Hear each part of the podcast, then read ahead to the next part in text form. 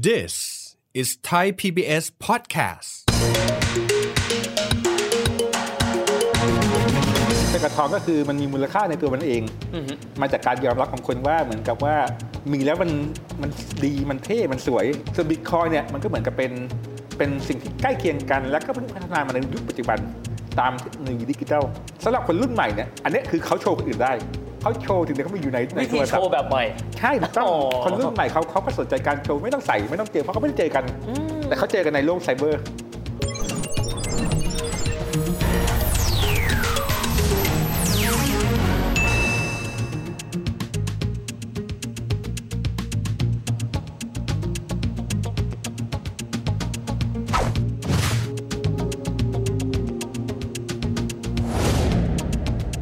สวัสดีครับท่านผู้ชมครับ ยินดีต้อนรับเข้าสู่รายการเศรษฐกิจติดบ้านนะครับ วันนี้กันมาคุยกันในเรื่องของตัวสินทรัพย์ที่เป็น 2 สินทรัพย์ที่เวลานักลงทุนเขาจะลงเขาก็จะมอง 2 สินทรัพย์นี่แหละครับสินทรัพย์หนึ่งบอกว่ายังไงก็ตามปลอดภัยตลอดเลย นั่นก็คือทองคำอีกสินทรัพย์หนึ่งครับปีที่ผ่านๆมาบอกว่าจะเป็นทองคำดิจิทัล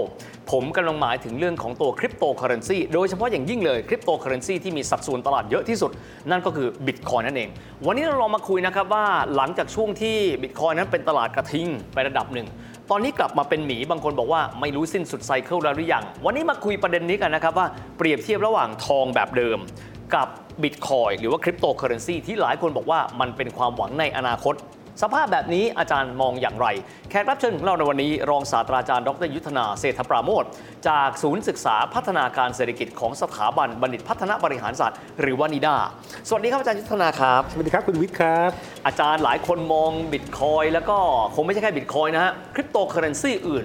แล้วช่วงที่ผ่านมาตั้งแต่ต้นปีเลย ก็เห็นว่าล้มระเนระนาดกันเยอะพอสมควรเลย ถามอาจารย์ก่อนตอนนี้บางคนบอก มันเดี๋ยวมันก็จะกลับตัว อาจารย์มองอนาคตของคริปโตเคอเรนซีหรือการรับรู้ของคนในเวลานี้อย่างไรบ้างครับ โอเคครับ อันนี้ก็เป็นประเด็นสำคัญเหมือนกันนะหลายคนเปรียบเทียบบิตคอยกับทองเพราะว่าหลายๆลักษณะเนี่ยมันใกล้ใกล้เคียงกันนะบิตคอยกับทองก็คือมันมีมูลค่าในตัวมันเอง มาจากการยอมรับของคนว่าเหมือนกับว่ามีแล้วมันมันดีมันเท่มันสวย อืม สมัยก่อนทองเนี่ยคนที่ใส่ได้ก็คือคนที่เหมือนกับมี ฐานะ มีเงินมีฐานะ อ่า อ่าอ่าแล้วก็มีความยอมรับใส่ไปเนี่ยคนคือคนเห็นว่าใส่ทองเนี่ยเออก็คือก็คือดูดีมีฐานะแสดงฐานะที่สำคัญคือมันเก็บมูลค่าไว้ได้ไว้ได้ โอ้เป็น store of value ที่เขาเรียก ใช่ มันเก็บไว้มันไม่ มันไม่พัง มันก็เก็บไปได้เรื่อย มันถาวรวัตถุนะอาจาร ๆ ย์ ใช่ใช่ มันเป็นโลหะคงทนไง มันเก็บไปได้เรื่อยๆ แล้วคนก็ยอมรับว่าเออ คนที่ใส่คนที่มีเนี่ย มันถือว่ามันมีฐานะระดับหนึ่ง อืม อ่า แล้วก็มันก็หายาก ไม่ใช่ว่าอยู่ๆดีๆ จะไปขุดมาหามาได้เนี่ย ก็ต้องใช้ความพยายามในการหาพอสมควร ฮ่าฮ่า อ่า เพราะฉะนั้นเนี่ย ใครที่มีก็ถือว่าต้องมีฐานะระดับหนึ่ง ก็คือคนก็เก็บเป็นสะสมความมั่งคั่งได้ สมมูลค่าได้ อ่า ตั้งแต่อดีตมาถึงปัจจุบัน ทองมันมีประวัติศาสตร์ยาวนานตั้งแต่แบบอารยธรรมอียิปต์อะไรเงี้ย โอ้ อ่ายาวนานความเนี้ยมันสะพัฒนามาเรื่อยๆ พัฒนาการยอมรับมาเรื่อยๆ ถึงปัจจุบันเนี่ยมันก็ค่อนข้างอยู่ตัวระดับหนึ่ง ส่วนบิตคอยเนี่ยมันก็เหมือนกับเป็นเป็นสิ่งที่ใกล้เคียงกัน แล้วก็เพิ่งพัฒนามาในยุคปัจจุบันตามเทคโนโลยีดิจิทัล ครับ อ่าแต่ดิจิทัลเนี่ยเขาก็มีคนที่พัฒนาบอกว่า ถ้าเราใช้ที่เรียกว่าบล็อกเชนเนี่ยมันจะเก็บได้มันจะไม่สูญหาย ใครจะขโมยไปไปไปไปไปไม่ได้ อืม อ่าเทคโนโลยีบล็อกเชนมันก็ผ่านการยอมรับระดับหนึ่งว่าเออมันก็ทำหน้าที่อันนี้ได้ดีระดับระดับหนึ่ง อืมอืมอืม อ่าอันหนึ่งคนก็จะบอกว่ามันไม่เหมือนทองเพราะว่ามันใส่หรือโชว์คนอื่นไม่ได้ แต่มันก็แต่อ่า มันอยู่แต่ในไซเบอร์สเปซ ใช่แต่ประเด็นก็คือสำหรับคนรุ่นใหม่เนี่ยอันเนี้ยคือเขาโชว์คนอื่นได้ อ่าโอเค อย่างเช่น โอเค ผมก็ เฟซใจละ บุ๊กเนี่ยอ่ะพ่อผมบอกอ่ะแล้วเฟซนั่งดูในโทรโทรศัพท์ อันเนี้ยคือการก็คือเขาเขาโชว์ถึงเดี๋ยวเขาไปอยู่ในใน วิ โท ธี ร โช ศัพท์ ว์แบบใหม่ ใช่ถูกต้อง อ๋อ คนรุ่นใหม่เขาเขาก็สนใจการโชว์ไม่ต้องใส่ไม่ต้องเจอเพราะเขาไม่ได้เจอกัน แต่เขาเจอกันในโลกไซเบอร์โลก VR ครับ เห็นใน Facebook อ่าเขาก็มีต่างๆในการโชว์กัน อันเนี้ยเขาก็โชว์กันใน Facebook ของเขาได้ว่าเขามีเขามีอะไร สินทรัพย์นี้ เขามี Bitcoin อ่าเขามีสินทรัพย์นี้เขาเก็บสินทรัพย์นี้นี้อยู่อ่ามันก็เป็นการใส่โชว์ได้เหมือนกระทอง อืม แต่ว่าประเด็นก็คือมันยังได้รับการจับคนแค่บางกลุ่ม อืม อ่าก็คือคนที่เป็นคนรุ่นใหม่ที่คุ้นเคยกับเทคโนโลยีดิจิทัล อืม แล้วก็มันอยู่ในยุคที่เผชิญกับความท้าทายเพราะว่าทองคำเนี่ยสมัยก่อนเนี่ยมันก็มีประเด็นพวกนี้เหมือนกันว่า อย่างเช่นมีพวกแร่แร่แปรธาตุนักขุดทองนักแปรรูปเป็นเป็นทองอะไรอะไรเงี้ย อ่า อ่า ครับ ใช่ป่ะมันก็มันก็ต้องแบบผ่านระยะเวลาวันหนึ่งที่จะทำให้ทองอ่ะคนเดี๋ยวเรียกว่ามันไม่มีการแร่แปรธาตุ ยุคกลางเนี่ยมันก็มีการเล่นไล่หมายทาสการหลอกหลอกหลอกหลอกลวง เอา โอ้ เอาไอเอาไอ้ทองแดงธรรมดามาทำเป็นทองเนี่ยมันมีอยู่ตลอดเวลา โอ้โหอาจารย์อธิบายซะเห็นภาพเลย แต่ว่าในปัจจุบันเนี่ยเขาพัฒนาเรื่อยๆ ตอนเนี้ยไอการโกงการอะไรเนี่ยมันก็เริ่มน้อยลง เพราะมันมีเทคโนโลยีมันมีคนตรวจสอบมันมีอะไรเงี้ยมีองค์กรต่างๆ ที่กำกับดูแลของของเขาเองสมาคมทองต่างๆทั่วโลกเนี่ยมันก็ค่อนข้างค่อนข้างอยู่ตัวแล้ว ครับ คนก็เลยถือว่ามันคือเหมือนกับเป็นเซฟไฮเว่นอ่ะก็คือเป็นเก็บมูลค่าได้ในยาม อ่า ที่ที่อย่างอื่นเนี่ยมันมันมีปัญหา ครับ ดิจิดิจิตอลเนี่ยมันยังอยู่ในช่วงที่เป็นเหมือนกับทองยุคกลางของเราอ่ะ โอ้ยอาจารย์พูดดีจังเลยงั้นผมถามอาจารย์ต่อ ช่วงเวลาเนี้ยบางคนบอกว่ามันตกผลึกไปแล้ว ตัวปลอมมันไปแล้ว ระบบที่มันไม่แน่มันไม่แน่นอนมันไปแล้ว อาจารย์มองช่วงของการพัฒนาการช่วงนี้หลังจากพีค6,900 จากปลายปีที่แล้ว จนมาวันนี้อาจารย์มองว่าการยอมรับของสังคมเป็นยังไง สถานภาพของเขาบิตคอยก็ดี หรือเหรียญใหญ่ๆ อื่น ๆ ก็ดีตอนนี้สถานภาพเขาเป็นยังไงครับ ก็อันนี้ก็คือมันก็ต้องใช้เวลาคือของเหรียญทองมันก็มาตั้งแต่แบบเป็นหลายพันปีเป็นหมื่นปีอะ อืมอืม บิตคอยน์มันเพิ่งมาแค่ประมาณไม่ถึงสิบปีห้าปีอย่างเงี้ย มันต้องกลายเป็นรายอยู่ๆว่าเอออะไรที่เป็นของของของจริงอย่างเช่นเราหักมีค่าเนี่ยมันก็มีทั้งทองทั้งเงิน ทั้งทองแดงอะไรเงี้ยอ่าทองแดงเนี่ยก็มีแต่ก่อนก็มีแต่ตอนนี้มันไม่เสียมันไม่สนใจแล้วเพราะว่าอะไร มันมันผลิตได้เรื่อยๆอะ อ่าฮะคือคื ค อน ก็ไม่ค่อยสนใจมันก็เกิด ซัพพลายมันมีเยอะ ใช่ของไอ้ที่ก้าวกับเหมือนกันบางเหรียญก็แบบผลิตมาเรื่อยๆอ่ะอันนี้คนก็คนก็คือก็จะสื่อความนิยมไป อันนี้ก็ต้องใช้เวลาในการยอมรับว่าอีกสักสิปี 20 ปีข้างหน้าเนี่ย อะไรจะจะเป็นที่เป็นของจริงในกรณีของสินทรัพย์ดิจิทัล อืม เรามีระบบการตรวจสอบยังไงที่จะโปรเทคคนที่ซื้อเนี่ยจาก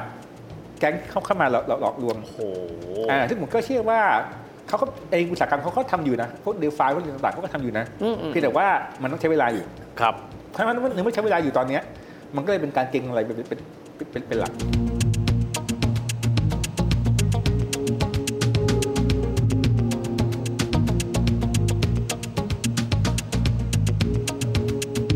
ขอมาที่ทองกันบ้างครับอาจารย์ เพราะว่าหลายคนดูรายการแล้วบอกว่า ครั้งหนึ่งอ่ะเราเคยพูดบอกว่าทองคำเป็นวัตถุที่มีค่า แล้วราคาเขาจะปรับขึ้นเวลาที่มีข่าวไม่ดี เช่น ข่าวสงคราม เงินเฟ้อ ปีนี้สงครามก็มีไปแล้ว เงินเฟ้อยิ่งไม่ต้องพูดถึง แต่ราคาทองอ่ะหลุด 2,000 มา มาอยู่ที่พันหก็เคยมาแล้ว อาจารย์มองการเคลื่อนไหวของทองคำการรับรู้ของสังคมในฐานะที่เป็นสินทรัพย์ที่เราลงทุน เหมือนหรือต่างจากอดีตยังไงไหมครับ ก็ผมก็คือเหมือนกันแหละเพียงแต่ว่าทองคำเนี่ยในช่วงก่อนหน้าเนี้ยมันขึ้นมาเยอะไปหน่อย อ่าฮะโอเค อ่าเพราะว่า ของอาจารย์เยอะไปหน่อยคือเท่าไหร่เฉียด 2,000 อย่างนั้นเหรอ คือประเด็นว่าอันนี้เป็นของของตลาดโลกที่เป็นเป็นออนใช่ไหม อือฮึ อ่าก็คือ อย่างที่บอกอ่ะมันก็ขึ้นเกี่ยวกับเงินเฟ้ออ่ะเงินเฟ้อขึ้นความก็ขึ้นใช่ไหม อืม อ่าแล้วก็เกี่ยวกับความเสี่ยงของเซฟให้อื่นเหมือนกันถ้าเซฟให้อื่นเกิดปัญหาเช่นเกิดสำคัญมันก็ขึ้นแต่เดี๋ยวคือก่อนหน้าเนี้ยสองสามปีที่แล้วเนี่ยสองปีที่แล้วเนี่ยทองคำขึ้นเพราะว่านโยบายการเงินสหรัฐก็คือมันเราเกิดไอ้โควิดระบาดทั่วโลก อืมอืม อเมริกาก็ใช้นโยบายผ่านการอากระตุ้นเศรษฐกิจใช่ไหม QE ก็คือการสร้างเงินขึ้นมา อืมอืมอืม อ่าถ้าขึ้นมาแรงเงินมันก็เยอะ มันก็ทำให้สินทรัพย์ทุกอย่างอะไม่ว่าจะเป็นบิตคอยหรือทองเนี่ยขึ้นเหมือนกัน ครับ เพราะฉะนั้นพอขึ้นเหมือนกันตอนเนี้ยนโยบายสหรัฐก็คือปรับลดลงอ่าเพราะเศรษฐกิจมันเริ่มดีขึ้นแล้ว ครับ อ่าตัวของโควิดเริ่มควบคุมได้ได้ได้แล้วเนี่ยก็เริ่มใช้นโยบายขึ้นดอกเบี้ย อืม เพราะขึ้นดอกเบี้ยสินทรัพย์ที่ไม่มีรายได้เป็นดอกเบี้ยเนี่ยนะอย่างเช่นอาทองเนี่ยถ้าเทียบกับอย่างพันธบัตรของสหรัฐหรืออย่างเช่นหุ้นเนี่ยมันก็ต้องปรับตัวลงเหมือนธรรมดา อ๋อโอเค จริงๆ ถ้าเกิดไม่ไม่มีไอ้เงินเฟ้อกับไม่มีสงครามพวกเนี้ยจะลงเยอะเยอะกว่านี้อีก โอ้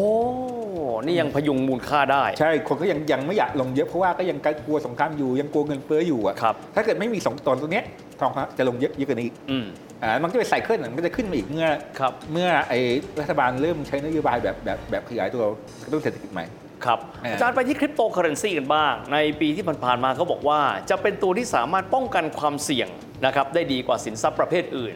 ท้ายที่สุดออกมาการเคลื่อนไหวของมันไม่แตกต่างไปจากสินทรัพย์เสี่ยง อย่างเช่นหุ้นเลย หน้าตาออกมาเหมือนกันเลย อาจารย์มีมุมมองต่อประเด็นนี้สถานภาพของเขายังไงครับ มันก็ยังไม่ได้มั่นคงขนาดขนาดขนาดทอง ครับ อ่าเพราะฉะนั้นการที่มันขึ้นมาเนี่ยมันก็เกิดมาจากการเก็งกำไรค่อนข้างเยอะเมื่อเทียบกับทอง เพราะฉะนั้นเวลาตกมันก็จะตกลงมาเร็วกว่าทอง อืม มากมากมากอยู่แล้ว ครับ อ่าเพราะฉะนั้นช่วงช่วงสั้นๆเนี่ยผมคิดว่ามันก็จะเป็นสินทรัพย์จริงอะไรเป็นหลักดียังไม่สินทรัพย์ปลอดปลอดภัยอย่างเช่นดอกเบี้ยต่ำอย่างเงี้ย ครับ อ่ามันก็จะขึ้นมาใหม่ อืมอืม พอดอกเบี้ยขึ้นมันก็จะจะลงมาใหม่เป็นไซไซเคิล อืม แต่ระยะยาวเมื่อกลุ่มที่ยอมรับว่ามันคือสิ่งสะสมมูลค่าได้จริงเนี่ย อืม เติบโตขึ้นอ่าอนาคตอาจจะเป็นอาจจะคล้ายๆทองทำได้ ค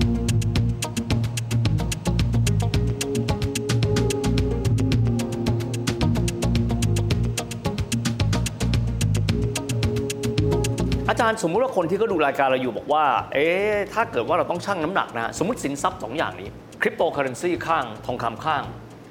จุดเด่นจุดด้อยของแต่ละอย่าง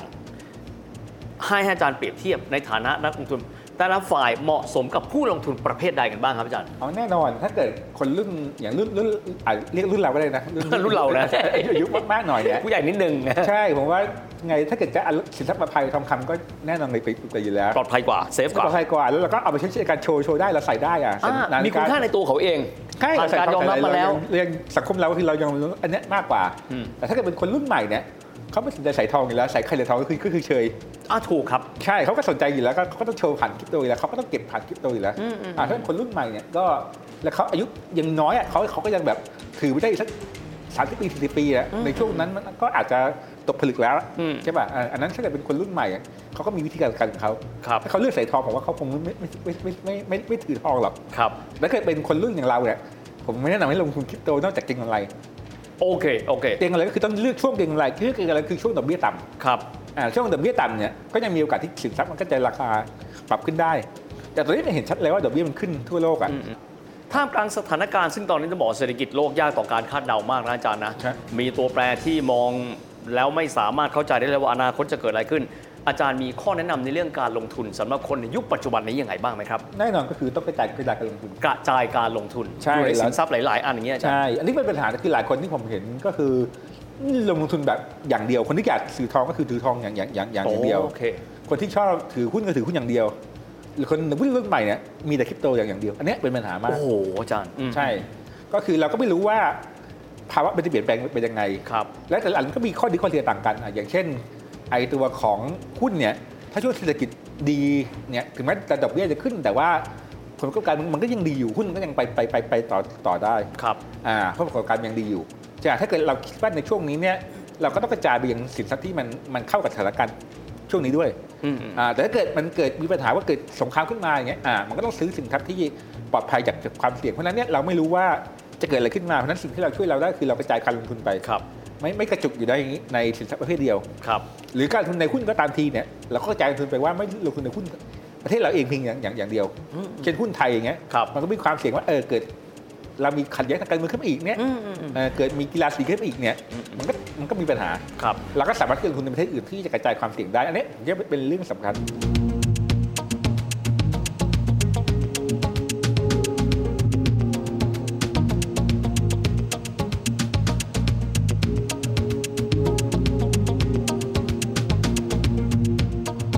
เป็น 15 นาทีที่ทำให้เราได้รู้นะครับว่าบริบทในช่วงเวลาแบบนี้ท้าทายครับ เพราะว่ามองไปก็ยังไม่รู้ว่าเงินเฟ้อจะลงเมื่อไหร่นะครับเบื้องหน้าจะมีเรื่องของเศรษฐกิจตกต่ำหรือไม่ ราคาของสินทรัพย์แตกต่างๆกัน ก็ต้องบอกว่ายากต่อการคาดเดามากๆ ดังนั้นสิ่งที่อาจารย์แนะนำนะครับกระจายครับการลงทุนเหมือนกับอย่าเอาไข่ทั้งหมดทุกฟองไปใส่ในตะกร้าเดียวกัน ตะกร้าหล่นแล้วครับ แตกโป๊ะหมดเลย ดังนั้นการกระจายการลงทุนสำคัญที่สุดเลย วันนี้ต้องขอบคุณอาจารย์ยุทธนาเป็นอย่างมากนะครับ ที่มาพูดคุยกับเรา ขอบพระคุณมากครับอาจารย์ ขอบคุณมากครับ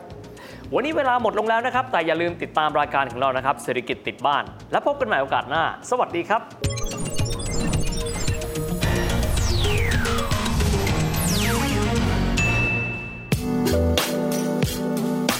ติดตามรายการทางเว็บไซต์และแอปพลิเคชันของไทย PBS Podcast Spotify SoundCloud Google Podcast Apple Podcast และ YouTube Channel Thai PBS Podcast Thai PBS podcast. View the world via the voice.